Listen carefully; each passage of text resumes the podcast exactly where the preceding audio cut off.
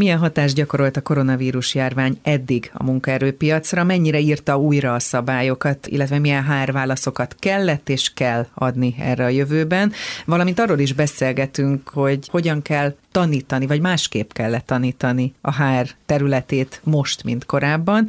Mai vendégem Szabó Szilvia, Budapesti Metropolitán Egyetem HR tanácsadó szakvezetője, egyetemi docens, a Humán Szakemberek Országos Szövetségének a lelnöke. Köszönöm, hogy elfogadtad a meghívást. Köszönöm szépen a felvezetést, én is szeretettel köszöntök mindenkit, a kedves hallgatókat, és téged is, Judit, mert nagyon vártam már ezt a találkozást, annál is inkább, mert egy pár hónappal ezelőtt, amikor megismerkedtünk, akkor szintén egy ilyen hasonló téma mentén ismerkedtünk meg, és már akkor is nagyon jókat beszélgettünk. Igen, mert hogy egy HR konferenciát vezettünk együtt, aminek ugye szakmai oldalról képviselted ezt a területet, és ha már a HR, akkor vágjunk is a közepébe, ugye a szakmai munkádban az oktatás, illetve a HR HR szakma egyaránt jelen van, és amit biztosan tudok rólad, vagy amit megismertem veled kapcsolatban, hogy te mindig a legfrissebb trendekkel foglalkozol, mindig valahogy úgy elhagyod a járt utat a járatlanért. Mi az, ami téged motivál, ami visz előre? Miért keresed mindig az új utakat? Hú, hát én szerintem gyerekkorom óta, vagy nem mondom, hogy így születtem, de, de piciként is már anyukám is elmondta, hogy már akkor is valahogy más voltam, járt utat a járatlanért, mert valahogy mindig azt tetszett, ami nem a hagyományos de ez nem jelenti azt, hogy ilyen nagyon renitens lettem volna, csak mindig nagyon érdekelt, hogy mi van a dolgok mögött.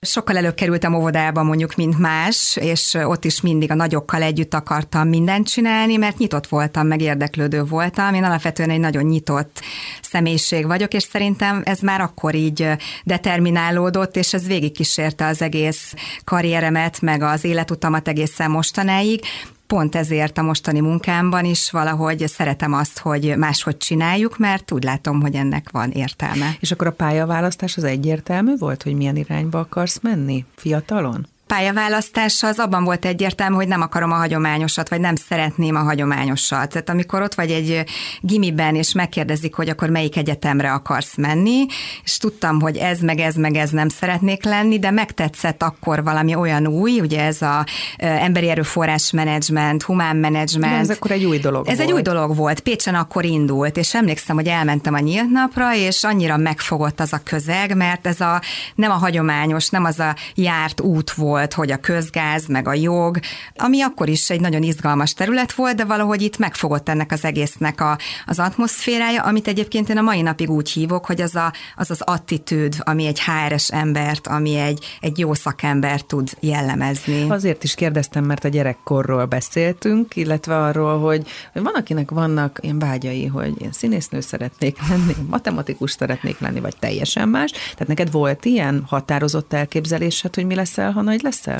Képzeld el, képzeljék el a hallgatók is, hogy nem, egyet tudtam, hogy nem akarok pedagógus lenni de ezt nem tudom, hogy miért. Az élet furcsa fintora, hogy Hogy igazándiból nem pedagógus lettem, de oktatok, és nem volt ilyen elképzelés semmi, mindig nagyon nyitott voltam, sok minden érdekelt, de az egész életemre az volt a jellemző, hogy nem kellett nagyon elterveznem, mert mindig akkor, amikor kellett, jött az, ami végül is úgy jó lett a folytatásban. Nem tudom, hogy ez így mennyire érthető. Igazából hosszú utat jártál be, sok mindennel foglalkoztál, mielőtt a metu hoz kerültél a Igen. Metropolitan Egyetemhez.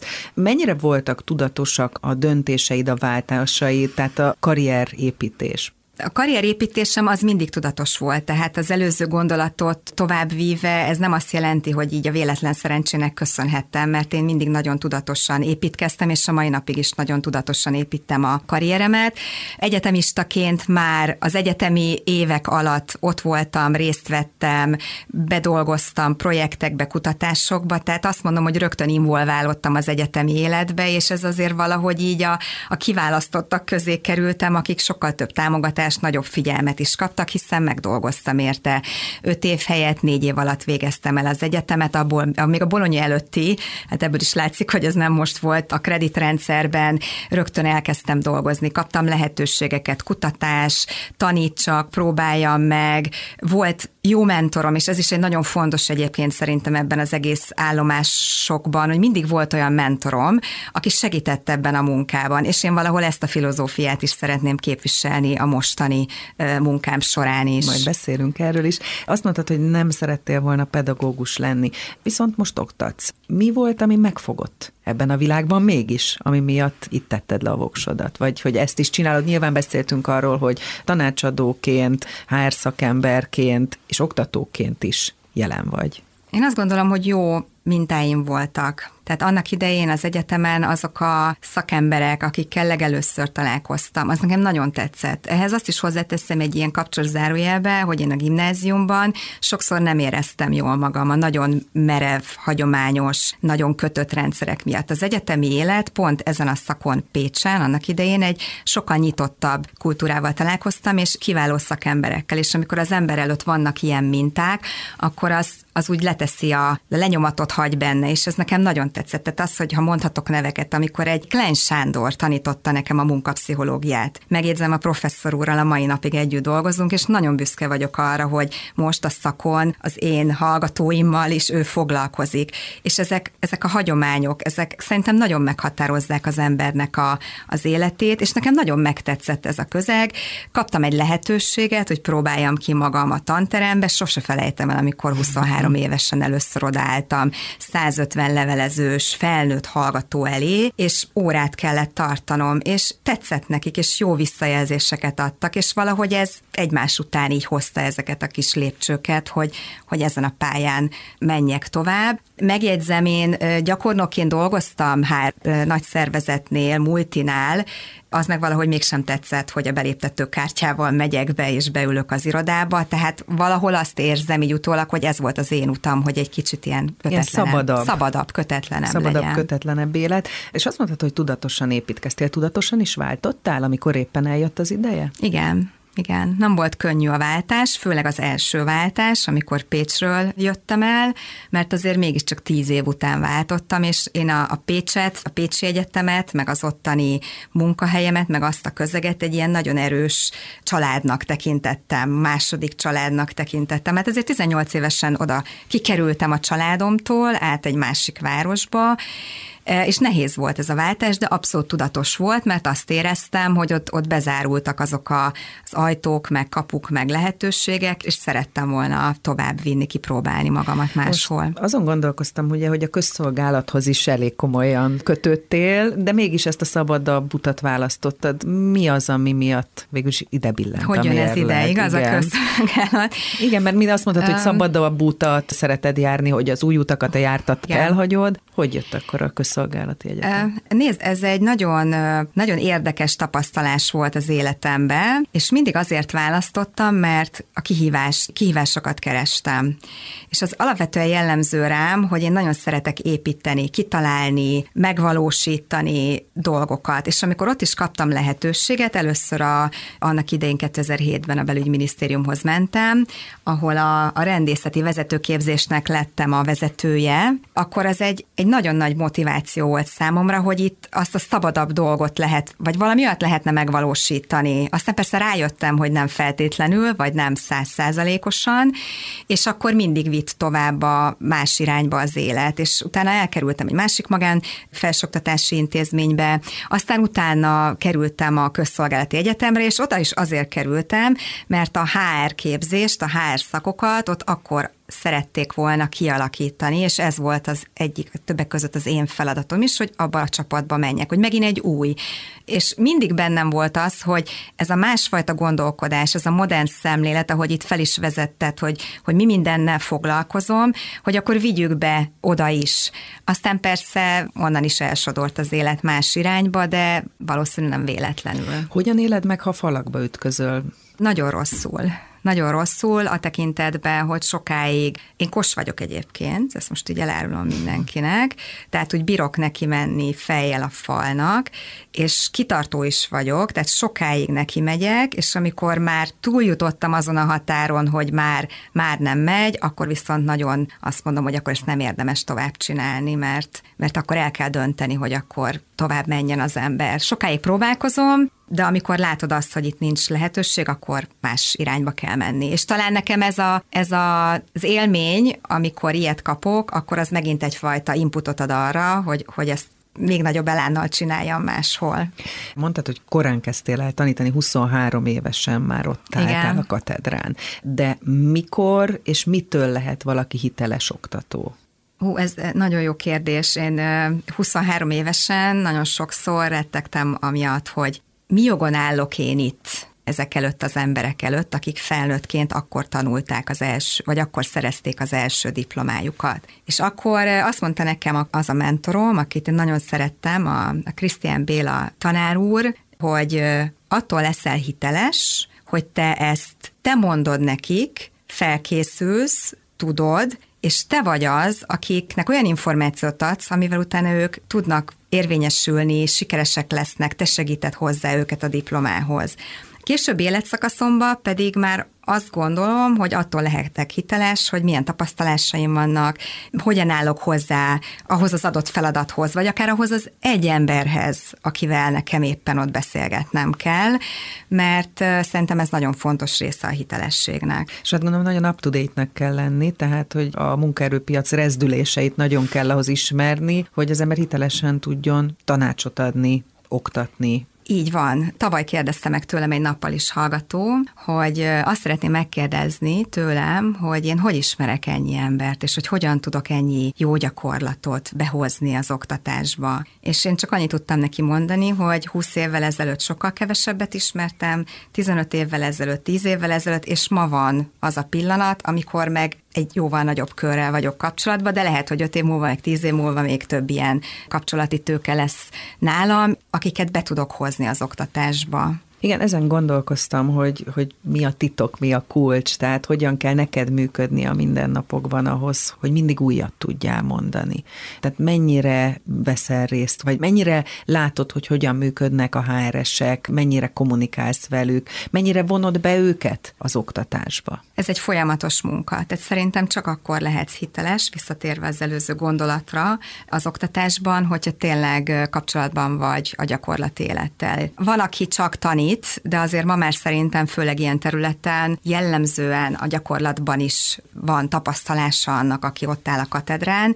Ugye én is a gyakorlati életem is végigkísérte ezt, hogy a tanítás mellett tréner voltam, tanácsadó voltam, szervezetfejlesztési projektekben dolgoztam, a közszférában, nem csak az egyetemen, hanem nagy humánfejlesztési projektekben dolgoztam, tehát hogy mindig fontos, hogy párhuzamosan vigyük ezt a két szállat, és abszolút up kell lenni, tehát folyamatos folyamatos, a lifelong learning ez nálunk is működik. Olvasni kell, konferenciákra kell járni, networkingelni kell, hát hiszen nem véletlenül az, ahogy itt felvezetésben is mondtad, de hogy egy társadalmi szervezetben dolgozom, ami abszolút társadalmi munka, de nagyon sok eredménye van, mert ezt is mind-mind vissza lehet vinni az egyetemi falak közé, azokat a tapasztalatokat, kapcsolatokat, amiket én azt gondolom, hogy nem lehet megvenni. Hogyha már behoztad, ugye itt a Humán Szakemberek Országos Szövetségéről beszélünk, illetve ennek az alelnöki feladatairól és tisztségeiről, és direkt mondtam, hogy feladat is, meg tisztség is. Tehát, hogy milyen feladatot jelent ez számodra, és mit jelent ez a tisztség?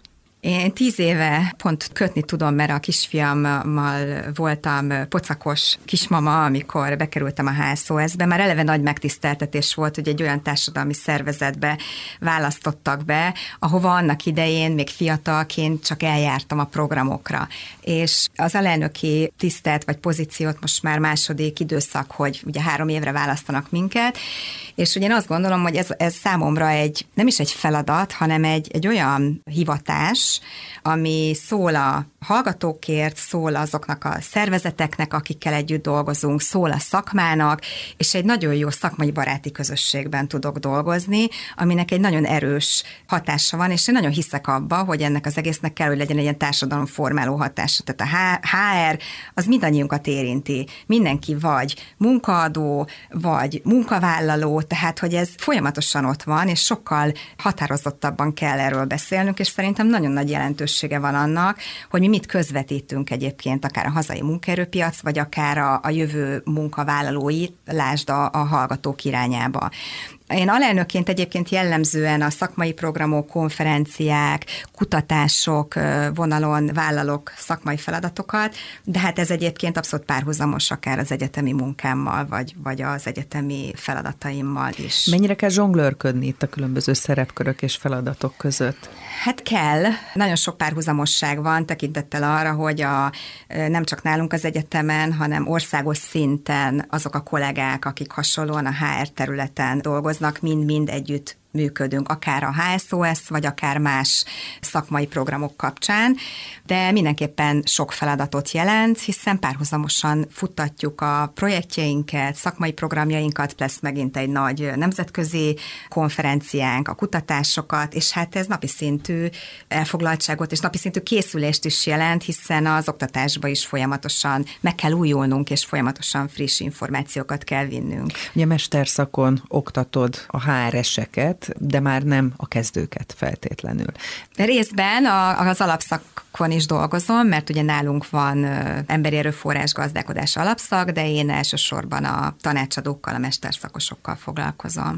Mi az, ami a HR szakmában foglalkoztat, érdekel? Leginkább arról beszéltünk, hogy az elején megfogott, megérintett téged, szeretnél átadni ismereteket, de mi az, ami, ami leginkább tetszik a HR-ben, vagy ami miatt szereted a HR-t? Hát ez egy nagyon tág kérdés, de elsősorban én azt gondolom ez a humán fókusz és az emberközpontoság. Tehát szerintem, hogyha a hárnek akár a gazdasági vetületeit nézzük, ez ott is mindig megjelenik, és én nagyon hiszek abba, hogyha már eleve a képzés során ezt a szemléletet adjuk át a hallgató kollégáknak, és így foglalkozunk velük, és olyan szakemberek jönnek be az oktatásba, akik szintén ilyen fókusszal adják át a tudást, akkor ennek biztos, hogy lesz lenyomata, és a későbbiekben is ők is így tudnak majd a saját szervezeteiknél működni, akár vezetőként, akár tanácsadóként dolgoznak majd a jövőre nézve. Igen, igazából a kérdést azért is tettem fel, hogy, hogy azért egy kicsit villancsuk fel azt, hogy a HR mennyire sokrétű, hogy mennyire azért a többség azt gondolja, hogy munkaerő kiválasztás mondjuk, vagy toborzás, vagy annyira sok kis puzzle darabka, amiből ez összeáll. Annál is inkább, mert ma már túl vagyunk azon, hogy munkaadó és munkavállaló, meg túl vagyunk azon, hogy fel kell vennünk embert a megüresedett pozícióra. Ma már arról beszélünk, hogy mindezt hogyan csináljuk. Arról beszélünk, hogy hogyan keressünk úgy munkavállalókat, hogy ott is maradjanak a szervezeteinknél. Hogyan tud vonzó lenni egy szervezet. Hogyan tud vonzó lenni egy szervezet. Ma már tehetségeket keresünk, ma már olyan szakembereket keresünk, akik majd a, a jövő szervezetében is a mi embereink lesznek. Ma már azzal is foglalkozunk, hogy a, a jövő generáció generációja, az az alfa generáció, aki még nincs benne a munkaerőpiacon, de mit csináljunk ma ahhoz, hogy amikor ők oda bekerülnek, akkor vonzó legyen számukra az az adott munkaerőpiaci környezet. És emögött az egész mögött, ha megnézzük azokat a trendeket, ami ma jellemzően ott van, egy, egy munkáltatói márka, egy munkavállalói élmény útnak a megtervezése, ez már mind ember fókusz, vagy humán fókuszú, és arról szól, hogy neked, nekem, és azoknak a munkavállalóknak, akik ott lesznek a szervezetnél, mire van szüksége. És Persze a fizetés fontos, mert ezért adnak kenyeret a boltban, de ma már ennél sokkal több kell, és ez, ez szerintem nagyon fontos, hogy egyébként a, az egyetem is ezt képviselje, és bármilyen akár alap, akár mesterképzésről, vagy szakirányú továbbképzésről beszélünk, mindegyik a maga kategóriájában erről az oldalról közelítse meg a HR szakmát. És ha még egy gondolatot megengedsz, és talán ez, ez is érdekes lehet a, a kedves hallgatóknak, hogy nálunk például az elmúlt pár évben elképesztően átalakult a HR képzés. Ugye nálunk az alapképzés az egy gazdasági orientációjú, gazdasági alapképzés, de még régen HR gazdálkodás és HR kommunikációs szakirány volt, addig most már a hallgatóink a digitalizáció, HR digitalizációból a HR brandingből és egy ilyen learning and development képzésfejlesztés specializációból választhatnak, ami azt jelenti, hogy arra szakosodhatnak a HR-eseink. Nem véletlen, és talán ez is magyarázza azt, hogy mennyire átalakulóban van a szemlélet, hogy mi kell ma már a munkaerőpiacon, és mi kell ma már a munkavállalóknak. Hát a tanácsadó szakon ott pedig egyértelműen az a fókusz, hogy, hogy mindent a HR-re kell megoldani, mindent a HR-től várunk. A HR-esek találkoznak a jelöltekkel, és a HR-esek találkoznak a vezetőkkel, meg a tulajdonosokkal, és nekik kell megoldani minden feladatot. Igen, tehát a HR még inkább kult szereplővé vált az utóbbi években. Én azt gondolom, hogy igen, és amikor azt mondjuk, hogy a, az informatika és az IT terület az, ami a legdinamikusabban változik, hát nézzük meg a HR-nek a változását, akár az elmúlt két év vonatkozásában, hogy milyen hirtelen és hogyan kellett reagálni a folyamatokra, vagy akár ez az egész pandémiás munkaerőpiaci környezet, milyen kihívások elé állította a szervezeteket, amire a HR-nek kellett nem hogy holnapra, hanem tegnap előttre válaszokat találni. Kicsit megelőztél, mert erről részletesebben szeretnélek kérdezni, hogy a COVID, a pandémia mennyire borította fel az életünket, mennyire borította fel a HR szakmát, a munkahelyeket, egyáltalán a munkavállalókhoz való hozzáállás, tehát rengeteg mindent, de hogyan látod, mi változott meg leginkább, amióta pandémia van? A HR szakma változott meg leginkább, amióta pandémia van. Köszönöm szépen a kérdést. Én nekem, én nagyon szeretem most ezt a témát. Egyrészt, mert ebben vagyunk, ebben élünk, és 2020 márciusában nem felejtem el azt a pillanatot, amikor szokásosan készültem a, az órákra, és az egyetemről jött a hír, hogy egyik napról a másikra, ugye a, a METU volt az egyetlen egyetem, ahol 24 órát kaptunk arra, hogy átálljunk a jelenléti oktatásból az online oktatásra, és amellett, hogy az emberek embereket ugye sokkolta ez a hír, hogy hát ilyen még nem volt, hogy valamit, amit a jelenben csinálunk, azt az online térbe tegyük át azonnal.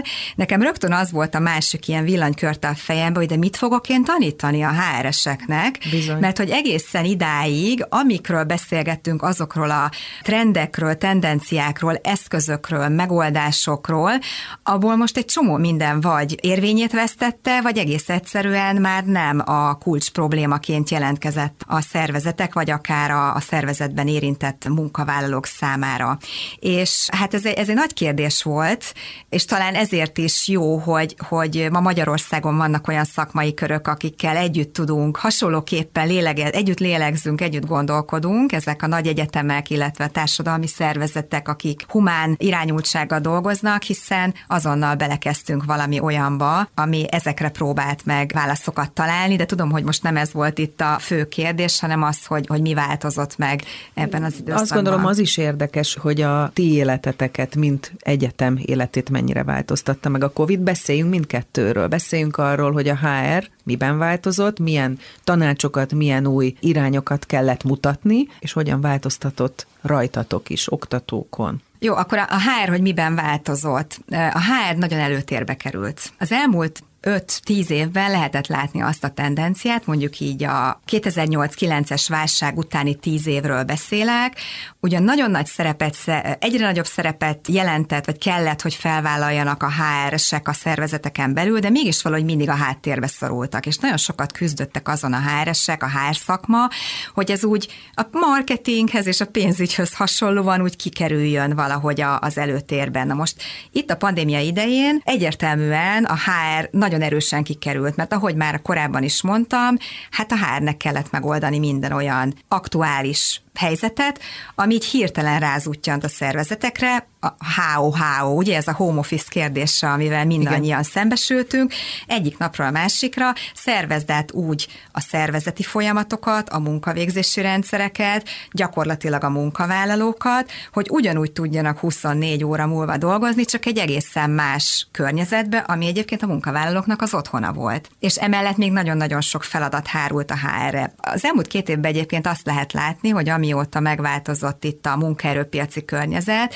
nagyon sok konferencián, szakmai programon, fórumon, nem tudom, ilyen online keretek között is rengeteg olyan szakmai program van, amely ezzel foglalkozik, hogy a HR-nek micsoda létjogosultsága lett, és tényleg deklaráltan lett létjogosultsága ma a szervezetek életében. Könnyen álltatok át egyébként? Mi az egyetem, igen, egyrészt azt mondom, hogy kénytelenek voltunk könnyen átállni, mert tényleg 24 órát kaptunk rá, másik oldal oldalról pedig hál' Istennek azt mondom, hogy már jól felkészült volt a, az egyetem. Itt a digitális kompetenciák szót hívnám be erre, hogy azért korábban is nagyon sok képzést, felkészítést kaptunk, és egy picit már előre jártunk abba, hogy könnyen át tudtunk állni, illetve hát utána is nagyon sok olyan képzésfejlesztési folyamat volt, akár az oktató kollégáknak, akár a hallgatóknak, hogy jól tudjon működni online térben is az oktatás. Voltak hátulütői egyébként annak, hogy átálltunk az online, hogy ennyire átálltunk az online világra? Tehát akár a hallgatókkal való kommunikáció, az, hogy nem ér véget a munkanap úgy, mint korábban. Ezt tapasztaltad? Igen, igen, ez benne is van a kérdésedben egy picit a válasz. Én mindig azt mondom, hogy ez az egész covidos helyzet, a mérleg két serpenyője hozott nagyon előnyöket, és hozott nagyon hátrányokat. A hátrányok között abszolút ott volt az, hogy én sose dolgoztam ennyit előtte is sokat dolgoztam,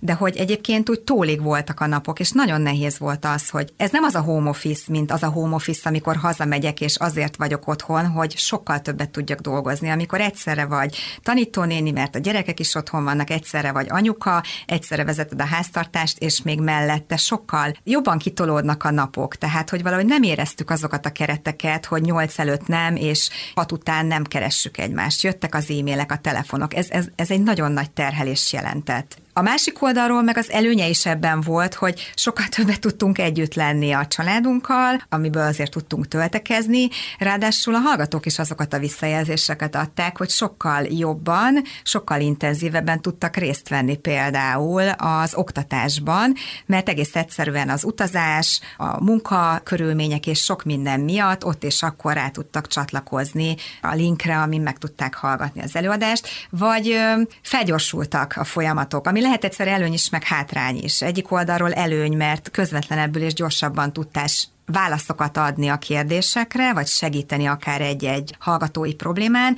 A másik oldalról meg ebből lett az, hogy úgy egybe folytak a napok és a 24 órák. Igen, hát vannak tanulságok, viszont beszéljünk a kutatásaitokról, arról, hogy egy, ha már Covid, akkor egy nagyszabású kutatást is elindítottatok még 2020-ban, méghozzá 11 egyetem oktatóinak a részvételével. Mesélj erről, mire jutottatok akkor, most mekkora volt a merítés, mennyire más a HR világa most? Érdekesen lehet követni egyébként a dinamikát. 2020 márciusában abban a pillanatban, amikor így ráeszméltünk arra, hogy most mi, lesz most velünk, és hogyan tovább, akkor a 11 egyetem, mint alapító, illetve társadalmi szervezetek, kamarák, a HSOS, de azóta már bővült egyébként a kör, tehát nehéz lenne most felsorolni, hogy mennyi szervezet vesz részt ebbe a kutatásba. Gyakorlatilag hetek alatt raktuk össze azt a nagy kérdőívünket, ami az országos COVID-HR kutatásnak az első kérdőív kérdőíve volt, és rögtön a tavasztól nyár végéig tartó első időszakra országos szinten megkerestük a szervezeteket, KKV-tól egészen a multikig. 500-as meg... nagyságrendben tö- tö- akkor. Bocsánat, igen, több mint 500 választadónk volt. Itt azért ezeknél a szervezeteknél vezetők válaszoltak, tehát azt tudni kell, hogy itt elég komplex válaszokat kaptunk, és hát nagyon érdekesen kijött az első szakaszból az az, hogy hogyan reagáltak a szervezetek. Volt, aki azonnal tudott reagálni, nem nagyon ijedtek meg, és azonnal tudtak intézkedni, hát jellemzően ezek voltak azok a szervezetek, akiknek azért volt válságstratégiájuk, illetve jobban felkészültek arra, hogyha itt valami van, akkor tudnak cselekedni, de a szervezetek többség azért az megijedt, és viszonylag későn. És voltak olyanok, akik nagyon nehezen tudtak rácsatlakozni, akár a HR megoldások tekintetében erre az egész változásra. Aztán annyira jó eredményeket kaptunk, és hát nem tudtuk, hogy mire készüljünk, úgyhogy egy újabb szakaszt elindítottunk, majd egy harmadik hullámot is elindítottunk, tehát másfél év alatt majdnem 2000 fős mintán kaptunk eredményeket, amiből az is látható, akár ha csak egyet kiemelek, hogy a kompetenciák tekintetében, hogy mi volt fontos a szervezeteknek az első hullám idején, majd a második és a harmadik hullám idejére ez, ez hogyan változott, hogy mennyire volt fontos az, hogy először a kommunikáció, aztán utána az emberi oldal, ez is kijött, Igen. hogy a humán fókusz mennyire fontos lett.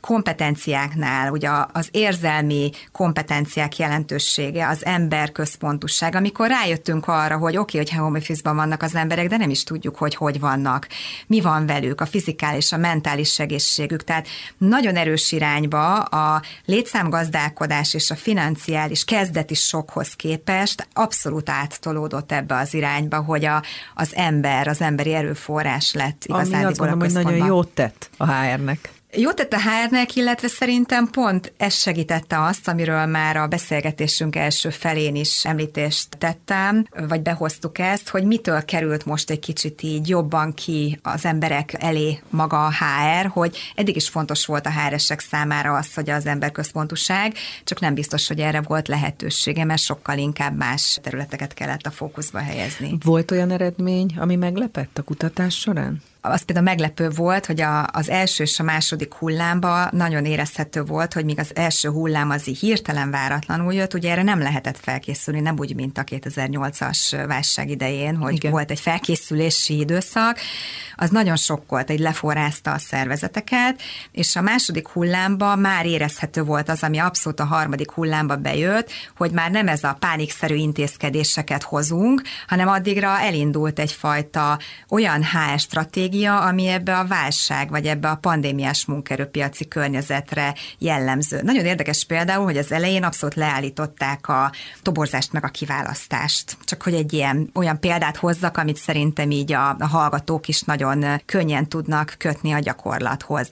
Tehát a, a túlélésről, túlélésről volt szó. volt szó, tehát azt mondták, hogy nem veszünk fel most embert, mert azt se tudjuk, hogy mi lesz, hogy lesz, bizonytalanság, és utána viszont abszolút újra kezdték el kiválasztani az embereket, és amikor azt jósolták meg, hogy megint olyan probléma lesz, és hogy, hogy munkaerőhiány lesz, és nem lesz munkaerő, mint tíz évvel ezelőtt, szó nincs róla. Elképesztően felgyorsult megint csak ez az egész toborzási és kiválasztási piac, és elég nagy gondok vannak, tehát hogy így mm, nem feltétlenül hozta azt, amit az első kezdeti sokba gondolkodtak a szervezetek. Nem beszélve arról, hogy amikor még a harmadik hullám előtt voltunk, akkor jó, akkor azt már úgy lélekben meg fejbe elfogadtuk, hogy harmadik hullám lesz de aztán most már a negyedik hullám közepén vagyunk, és ugye ki tudja, mi jön még ezek után. Mi a helyzet most? Igen, azt kell, hogy mondjam, hogy a szervezetek ráálltak arra, hogy ez most egy olyan helyzet, amit el kell fogadni, és ebben a, azt mondom, hogy megváltozott munkaerőpiaci környezetben építik újra a folyamataikat, lást például a, a humán folyamataikat. És egy sokkal rugalmasabb működés rugalmasabb. gondolom.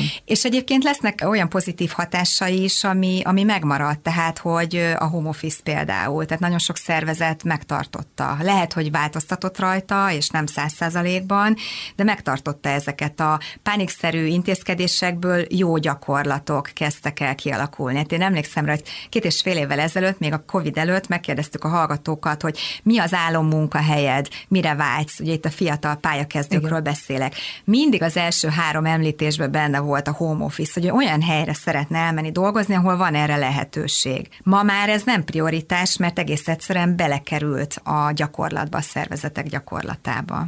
Sokszor halljuk mostanában azt, hogy, és te is említetted, vagy utaltál rá, hogy ma kell kialakítani azokat a folyamatokat a szervezeteken belül, ami a jövő munkavállalóinak lesz majd kedvező. De te mit értesz pontosan ez alatt? Én azt értem ez alatt, hogy ma nagyon sokat foglalkoznak azzal a szervezetek, hogy hogyan vonzzuk be a jó munkaerőt, és hogyan tartsuk ott a fiatal tehetségeket. És nagyon nehéz is egyébként megszerezni a, a fiatal tehetségeket. De most amikről beszélünk, itt a XYZ generáció, jellemzően dobozoljuk őket, pedig nem kellene dobozolni őket, mert ezek a generációk nagyon jó munkaerőként tudnak megjelenni, csak nem mindegy, hogy milyen HR eszközökkel nyúlunk hozzájuk, bocsánat a kifejezésért.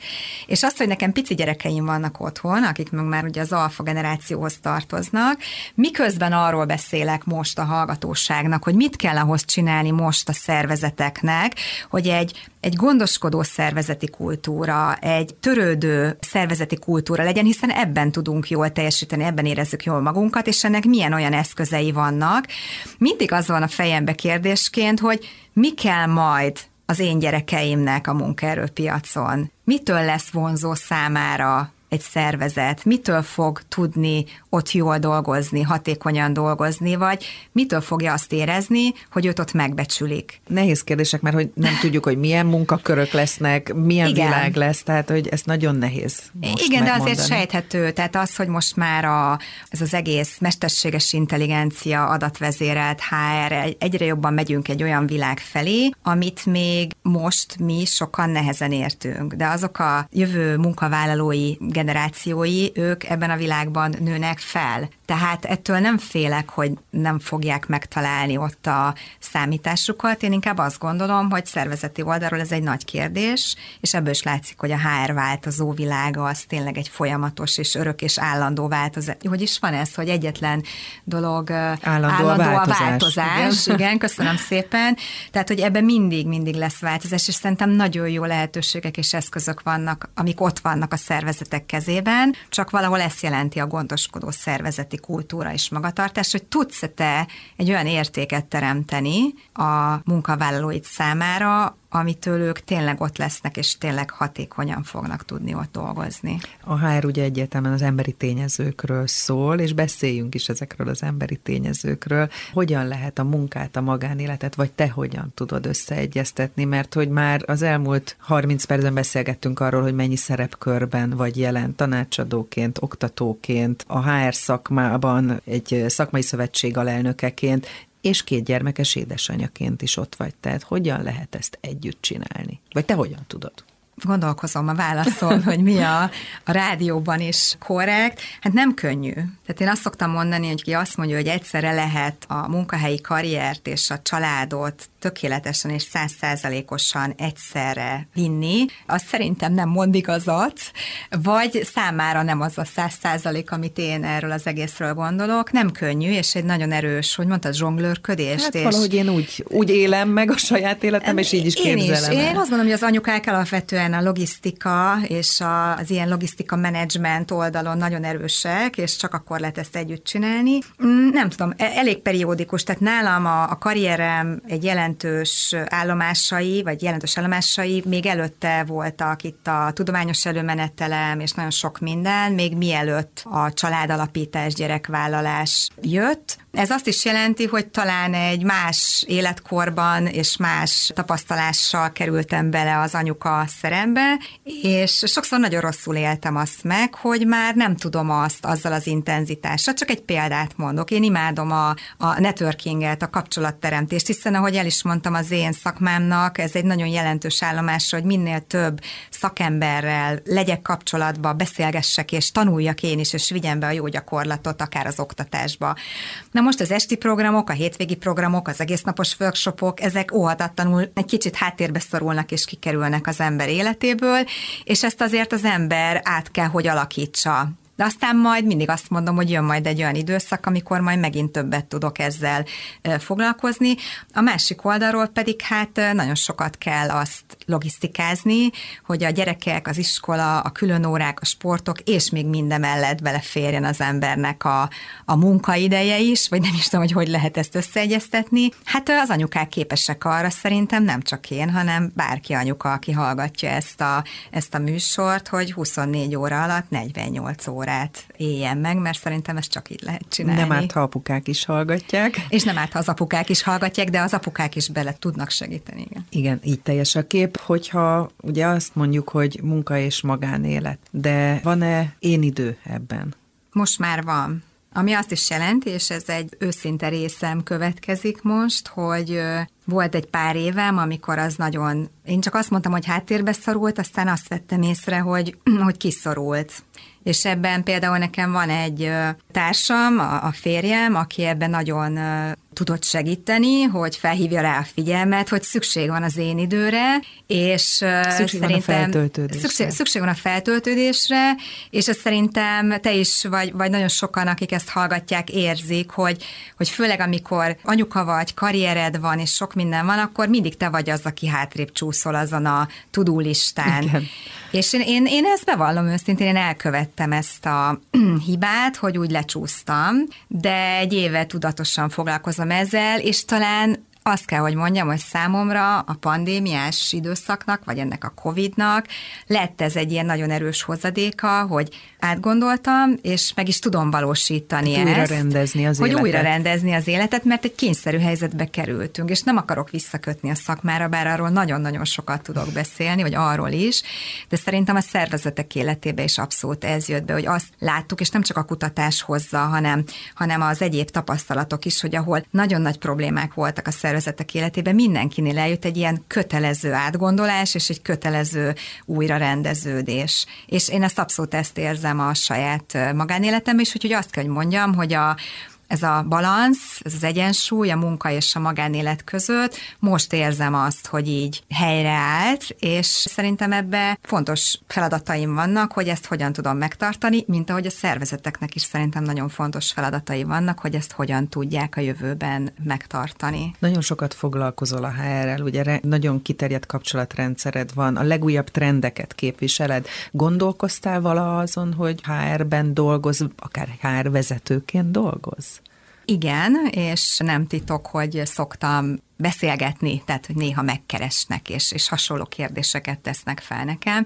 Én nagyon szeretem a, az oktatást, meg nagyon szeretem ezt az egyetemi közeget, meg ezt a világot, és nekem sokkal tágabb, tehát hogy olyan, azt látom, hogy olyan annyi lehetőség van benne. Én egyébként nagyon hiszek abba, amit a közös programunkon is elmondtam, hogy én lelkesen szeretem támogatni a jövő generációját, és, és az, hogy ma, ma mit adunk azoknak, akik a jövőben lesznek háresek. Én ebben megtaláltam most most az utamat. Aztán nem tudom, hogy mit hoz a jövő, én ezt most nagyon-nagyon szeretem csinálni, több mint húsz éve foglalkozom ezzel, és én azt hiszem, hogy ez ad nekem annyit, amiből folyamatosan tudok töltekezni. Nem sok időnk maradt, arról nem is beszéltünk még, hogy az új munkaügyi szemle eddigi főszerkesztő helyettese, majd a jövőben főszerkesztője leszel. Mennyire keresed az új feladatokat, kihívásokat, illetve mennyire tervezel előre? Vannak olyan dolgok, amiben tudok előre tervezni, ez általában napi szintű vagy fő feladatok, de ha nem is keresem az új kihívásokat, de meg szoktak találni, és amikor olyan, akkor nagyon jól rá tudok csatlakozni. Egyébként ez, ez abszolút jellemző a, az életemre is, hogy mindig, amikor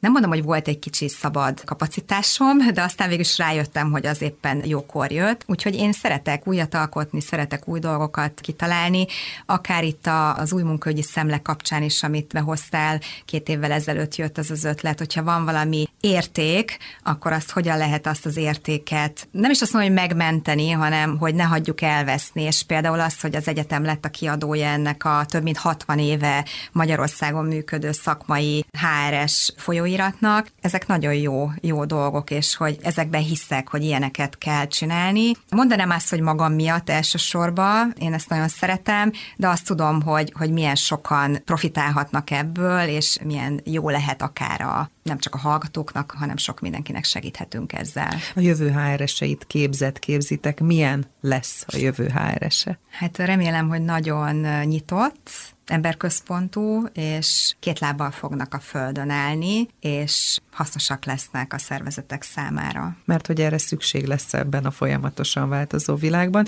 Köszönöm a mai beszélgetést. Köszönöm szépen. Szabó Szilvia, Budapesti Metropolitán Egyetem HR tanácsadó szakvezetője, egyetemi docens, egyben a Humán Szakemberek Országos Szövetségének alelnöke volt ma a vendégem, és persze legközelebb ismét egy nő lesz a vendégem, akivel érdemes lesz beszélgetni, illetve akitől érdemes lesz valamit megtanulni. Kutasi Juditot hallották.